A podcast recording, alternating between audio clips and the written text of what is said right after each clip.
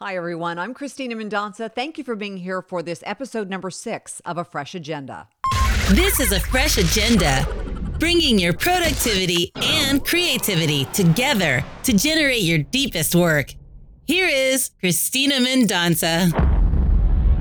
Hi, everyone. I'm Cristina Mendonsa, and this is a fresh agenda where we talk to innovators and entrepreneurs about their creative process. And through the distractions of life, how do we all get at our deepest work? Thanks for being here. It's good to be back. We're going into the last month of 2017, and this is always a time for reflection and goal setting for the next year. And we're all trying to figure out how do we do what we do even better, be more creative, and offer the world our deepest work, something that's of value. There's so much content out there that doesn't say anything, doesn't do anything, just kind of sits there on our feeds and is of no use. So the goal is really to use your creativity, leverage all your career capital, and create something that people actually want. So that's what we learn through these interviews with these innovators and entrepreneurs. And today we're talking to a very creative guy. He's a comedian. His name is Mike Betancourt. He's from Northern California. He's a veteran, he's a dad, and in addition to being a comedian, he's an actor. He's been in Mama Boy, which was a film that was recently shot here in Northern California. He was also in Don't Shoot I'm the Guitar Man and The Day I Almost Died on the Discovery and Life channel. He's also a regular in local comedy clubs all over the country. So today we're talking to him about his creative process, what drives him to do what is a very challenging job, and how does he balance his family life with life on the road and all that's required of him in terms of creating new content all the time. One of my favorite quotes actually about creativity comes from a comedian. His name is Ricky Gervais, you've heard of him. You should bring something into the world that wasn't in the world before. It doesn't matter what it is. It doesn't matter if it's a table or a film or gardening. Everyone should create. You should do something, then sit back and say, I did that. Now, for Mike Betancourt, he told me the product he gets to make at the end of the day and sit back and take a look at is a better day for someone else. He'll explain that in our conversation. Mike Betancourt joins me now. Mike, where in the world are you right now? I am in Little Rock, Arkansas. Little Rock, Arkansas. See, I got the twang down already. Very nice. And how long has this road trip been going on, and where are you going next? Uh, I've been in Little Rock for about a week and a half, and then uh, tomorrow I'll be heading over to Tulsa, Oklahoma. How is it on the road? You always hear these stories about, you know, how difficult life is on the road for comedians that are up and coming. Uh, how's it been going? honestly, it's been really wonderful. I've met some amazing people. Uh, no one's uh, kidnapped me, so I'm good. and and the locals like me, so that's that's even better. That's very nice. Okay, so what are you talking about right now in your act? What kinds of uh, issues are you addressing? Because we always hear that comedians are having maybe a hard time now because there's so much political correctness out there and so much sensitivity. So, what do you talk about? Uh, I talk about my life and uh, I talk about respect. I also talk about uh, what's going on with uh, how people feel about the police, and I put myself in that position. If I was a police officer, how I would handle situations. And first of all, I wouldn't be patient. I uh-huh. would be uh-huh. very irritable. So any police officer that is uh, putting their life on the line, you have to realize it is a very patient job and uh, a lot of people don't give police officers credit for what they're doing. And you can't say that all police officers are horrible human beings because not all of them are. Just same thing. There's like a lot of terrible comedians out there, but not all comedians are bad. You still go out and see comedy because you know who are the good ones and who are the bad ones. And who are who are your heroes um, in comedy? In comedy, I love Dave Chappelle. I love Bill Burr very funny guys. Um, Joe Rogan, Robin Williams, of course. Um, I was a big fan of Bill Hicks. He really kind of revolutionized uh, talking about what's going on, and George Carlin, of course, same thing. And when you sit down to write, I mean, you know, I've, I've heard about other comedians, kind of their creative processes, and that's what this podcast is about. I talk to innovators and, and about their creative processes. I've heard that Jerry Seinfeld writes like every single day, makes a, a mark on a calendar that and makes sure that he writes every single day. How, what is your creative process when you sit down to write jokes or, or work out your act? Oh, I look like a crazy guy because I'm always talking to myself. I'm always uh, acting stuff out. Sometimes if I'm going to the grocery store, I, I'm I, I'm not crazy, but I look like I'm crazy because I'm just always cracking jokes and always acting out everything. I write uh, as I perform. I mean, I, I write jokes down, I write premises down, and and it's always about the writing process. But me personally, like running through my act and just having fun with it, and you know, coming out with different voices and just looking all crazy all the time. I'm surprised I haven't been committed. so kind of trial and error. So you, you try things out up on stage. If they if they work, great. You you work on those, and if they don't, you toss them and and go back to the drawing board. No, uh, I have my set, and it. Um, I whenever I want to throw in a new joke, I kind of sandwich it in between two good jokes that work really well. And uh, like if the new joke doesn't work well, I have a old joke to come back and bring back the audience up, and they can't tell the difference.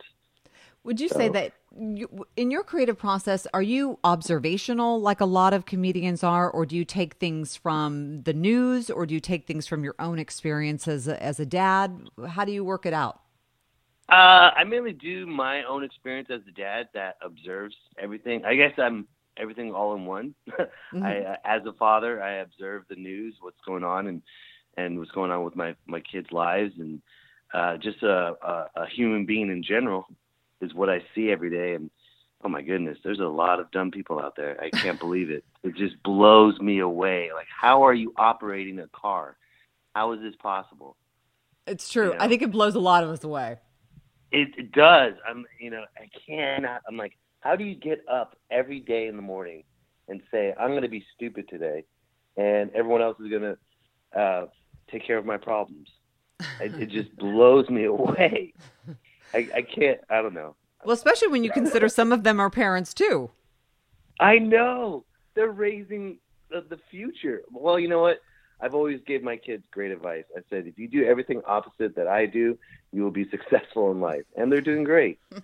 they're they're reading and they're hitting the books. So, I guess I guess being a, a okay parent and lead by example as a role model in one way or another.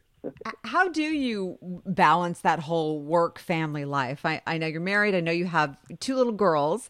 Uh, how how does that work out for you as a dad who also has to be on the road uh, doing what you love and pursuing your passion? Uh, it's a juggling act, and I have a very uh, understanding wife. She uh, understands that this is my life and this is my passion, and she knows that I'm very stubborn, that I'm going to do it anyways.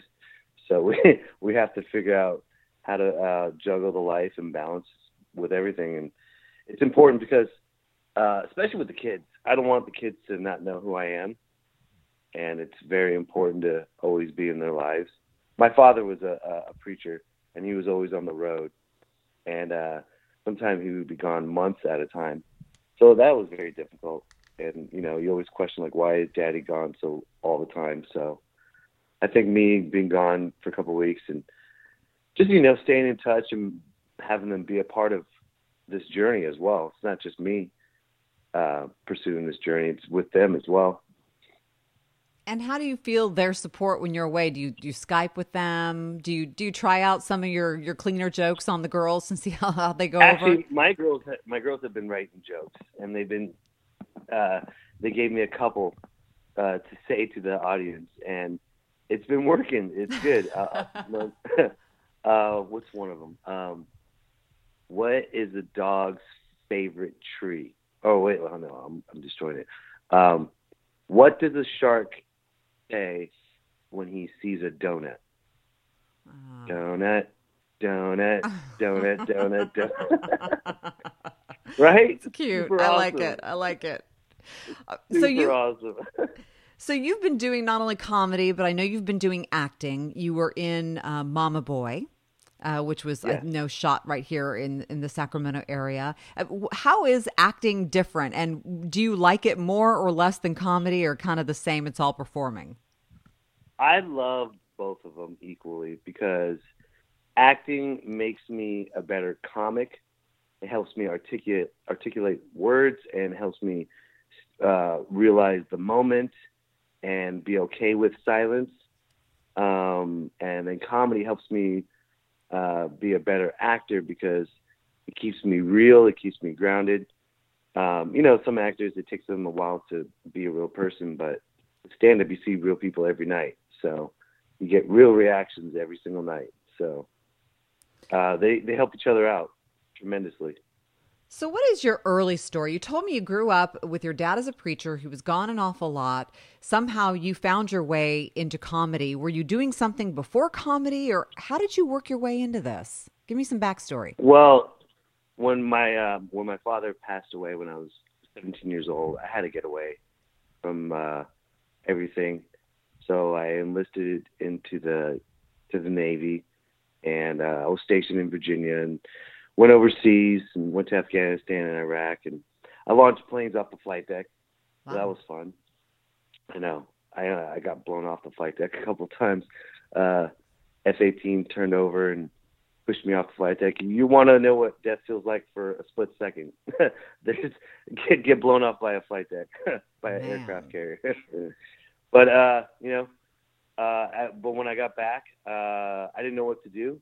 I really didn't know what I wanted because I was, you know, not grounded, but kind of lost because I, I didn't deal with uh, my father's death too well, and I and my friend told me just go to school, just get back into school. So I started getting back into school, and I took this beginning acting class, and it was weird. Our final was stand-up comedy, and I was like, uh, but this is an acting class. And they're like, yeah, just do it. I'm like, all right.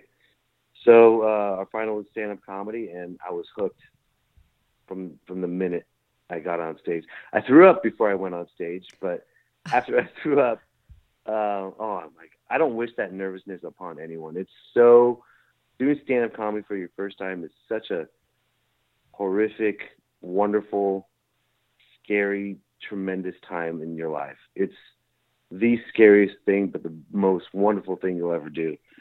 And uh, oh, and once you finally hear your first laugh, and you're like, oh wow, I'm I'm kind of officially funny now.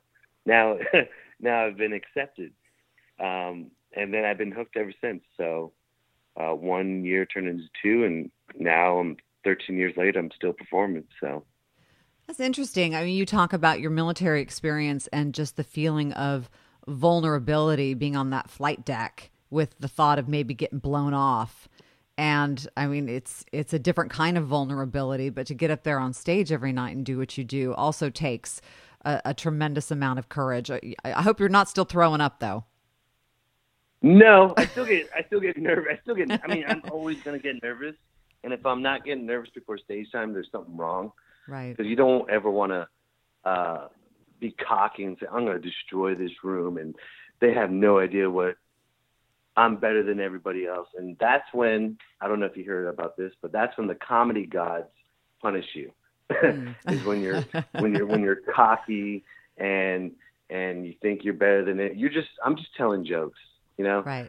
And uh, I'm not a surgeon. I'm not a police officer. I'm not a firefighter. I'm not greater than anyone else. I'm just a person just like you, telling jokes on stage to everyone else. With, but with the courage was, to do it, a lot of people don't have the courage to do that. How are the other comedians that you meet on the road? I mean, do you guys hang out together? Do you talk? Is it just kind of like passing backstage? Hey, how you doing? Uh, sometimes it could be a very long week because some I've worked with some comics that are just divas and they don't want they get really jealous uh, I don't know why. I don't know if they. I don't know. I don't know what's wrong with them. Maybe their maybe their parents were not good parents. I don't know. but I've met. But this run, I've worked with some amazing talent, uh, and it's been a wonderful week. I uh, and we were, you know, I'm laugh. I'm literally laughing every single day, every single day because these guys are so funny on and off stage. and That's it's not nice. like they're on. Yeah, it's not like they're performing in front of me off stage. It's just they're naturally funny, really naturally funny, and it's been uh, been uh, it's been fun. It's been uh, just you know, the great thing about stand up comedy is you can intertwine with uh, other people's cultures and other people's lifestyles, and you have to adapt and relate to them comedically, which is fun. You sound so like, um, uh, let's see, for lack of a better word, stable. I mean, whenever you watch shows about comedians or movies about big comedians, they seem so tortured in their lives and and like the, so many personal issues that they're then able to leverage for their comedy on stage. Do you find that to be a myth? Are most comedians that you meet on the road just kind of normal guys like you, or or um, you know, tell me a little bit about that part of it. Well, every single comic has come from uh, a dark past or going through something or or dealing with some type of issue that a lot of normal people can't handle. Um, and some of them go to drugs and some of them go to anger and alcohol and you know go down that horrible path uh, i was fortunate to have a wonderful stable family but you know i battled depression for a very long time and my only release from that depression was to be on stage and just hear the laughter and make people laugh. Mm-hmm. that's uh uh but you know it's you know i still have to maintain my sanity because i have a family to raise and i can't be a quote unquote tortured alcoholic drug addict. I got i got i got i got a family to raise. I can't i don't have the time to i don't have the time to be an alcoholic right, right. It does require a commitment. you know what? when you when you're a good parent you can't squeeze in alcoholism between seven and seven thirty Right. you gotta you gotta take the kids to uh softball practice or something i'm like dang it is this a good time to be an alcoholic nope i can't i gotta do that after seven So- right. are there any topics that are just off um off the uh the radar for you? Like i mean like i said i alluded to earlier so many comedians say it's difficult to go even to a college campus anymore because there's so much politics and sensitivity to so many different issues. Um are there, there Yeah. there things you won't talk about or things you're like oh i may not uh, i probably should not talk about that. Or do you try it all and just kind of see how it goes over? I think, um, I think uh, with, with comics uh, not going to college campuses, and it's just like a chore. Like, why do we have comics are always fighting a, an uphill battle. Every time we perform, it's always an uphill battle. It's not like theater. Like people want to come to the theater, they sit down and it starts on time, and you know the show starts. No one's on their cell phones. No one's drunk. Everyone's enjoying watching the theater. And with stand up, there's so many different elements. You know, as soon as you get there, people are chatting, people are drunk, people are, you know, you hear uh, the waitress a little bit louder, stepping on your punchlines and stuff. So you're constantly fighting with that. Um, as far as colleges and not saying certain things, I think it's okay because that's it's it's it's a it's a battle that you don't want to fight because there's no reason to fight it. right You know, it's an institution that you're going to go into, their rules, and do you want to live your whole career in college campuses doing censored stuff?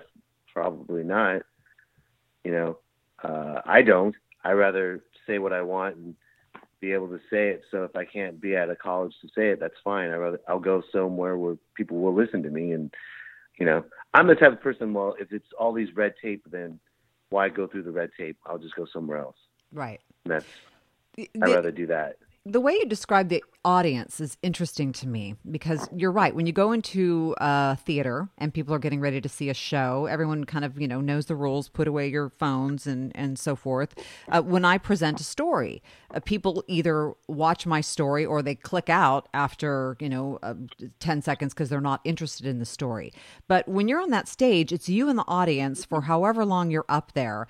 And uh, do you feel like sometimes it's a it's a battle or like a sparring contest like you're trying to see okay what's going to tap into this audience's sense of what's funny and how do i battle all of the people getting drinks, getting drunk, talking to their neighbor, flirting with that person over there? How do I battle that? Remember what I said about stupid people? Right. Sometimes they show up to comedy shows.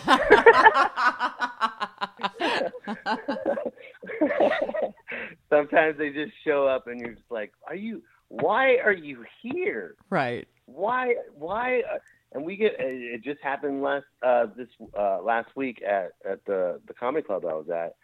Uh the whole time this guy was on his cell phone and we addressed it and he was just in a bad mood and we're just like, "Why are you here? Why even be disruptive?" Or sometimes you get uh, uh people are just talking really loud for no reason and not aware of their surroundings because they think it's all about them. And you're like, hello, which way is the spotlight? Is it on you or is it on me? Okay, it's on me, so let's focus on the stage then, you know?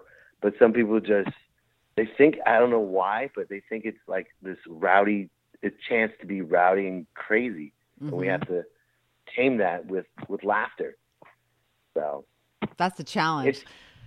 You know, I'm used to this environment though. Mm-hmm. I think that's I think that's what's wrong with comics. We're we're used to this type of environment. So when we go to a environment that's uh, like a theater environment, we're like, what's wrong? Uh, you know, it feels like we we lose our edge. Mm-hmm. I mean, we never will because we're always performing, but it just feels that we're losing uh, a, a razor edge when you uh, conquer a rowdy crowd or conquer a crowd that it's like a, a, a badge of honor every time. If there's someone disruptive, uh, the comic shoots it down and uh, makes fun of them or just controls the, the, the room and the situation because you you are calling real moments and you have to address certain things even though if you don't want to. Mm-hmm. So and again, you got to deal with a lot of stupid people. I'm sure. Um, so before we wrap up, you know, what you're describing, again, this podcast is all about innovators and how to get at your deepest work and, and your best creativity. Describe to me a time that made it all worth it to you.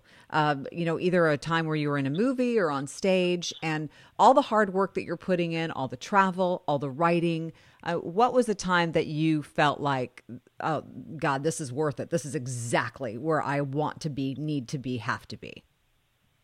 That's really funny that you said that just now because, and this is the God honest truth. It just happened to me. Uh, me and uh, the opener, he was he was the host he and I went to uh, a local bar to hang out before the showtime, and um, this place it just happened here in Little Rock, um, and this place was packed, packed. It was like um, it was a Christmas party for uh, people that drive jeeps, and this place was packed, and everybody was obnoxious and crazy and just acting very disrespectful in this place. And we saw this waiter and we're like, hey man, is there a possibility we can uh, sit outside? It's kind of rowdy in here. He's like, oh man, yes, I would love for you to be outside because I need to get away from this crazy place too. And so we developed a really quick rapport with our waiter, and uh, I was talking about. Uh, I'm like, hey, I'm sorry you guys deal with a bunch of stupid people today. He's like, you have no idea. It's been a crazy, horrible day today. I was like, well, I'll tell you what. Why don't you uh, come to the uh, comedy show tonight and uh, you you are on, you're on our guest list, and um, we'll have a good time." He's like, "All right." Uh, me and my buddy, we gave him a great tip as well because it was just he was by himself, and there was probably like seventy drunk, obnoxious families. You know, right. it's it's gonna get to you. You know, it, as a waiter, everyone thinks he's some kind of peasant, and he's not. He's he's a person that's doing his job, trying to handle different tables and stuff. Right. Well, lo and behold, uh, during the second show, we had two shows. Um, he showed up, sat right in the front row uh, with his girlfriend, and had a wonderful time.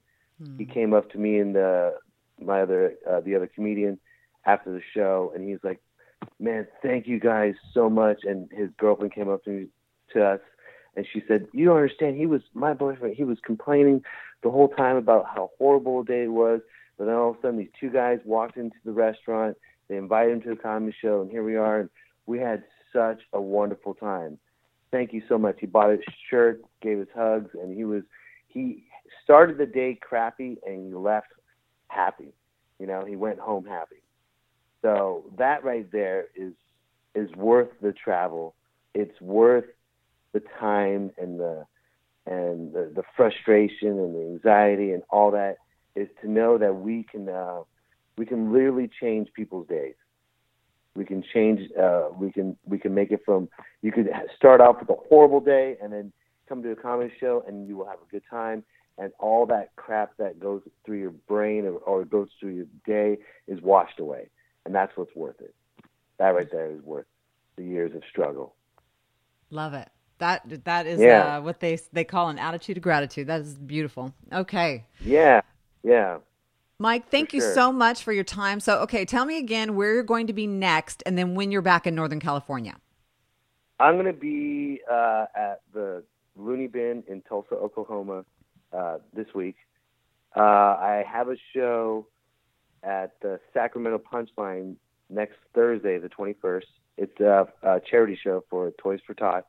Nice. Uh, a nice Christmas ter- uh, charity show. And then I'll be performing um, I back in Sacramento again, uh, January 12th, 13th, 14th at Laughs Unlimited. Okay. So, which Excellent. you're going to which you're going to. Yes. I'm, I'm, saying it on your podcast. You're going. I you love it. Can't I can't wait. and then if they, people want to learn more about you, they can go to mikebetancourt.com, uh, right? Yes, mikebetancourt.com. I have my podcast there. I've got everything on there. Uh, easy way to find me. Everything's right there. Fantastic. Yeah. Mike, thank you so much for your time. We appreciate it. Thank you for having me. I really appreciate it. You have a wonderful Merry Christmas. We wish Mike safe travels, and I look forward to seeing his show in January. Thanks for being here for a fresh agenda. I appreciate any comments, suggestions, questions. You can reach me through my website at CristinaMendonsa.com. There, you'll also find some of my other projects, more podcasts and digital stories. I leave you today with a book suggestion, something I've been reading lately Cal Newport's book, So Good They Can't Ignore You. That is a quote from another comedian, Steve Martin. And Cal talks about Steve quite a bit in the book, which is all about leveraging your own career capital to create something wonderful. Check it out. Thanks for listening. I look forward to spending some time together again soon.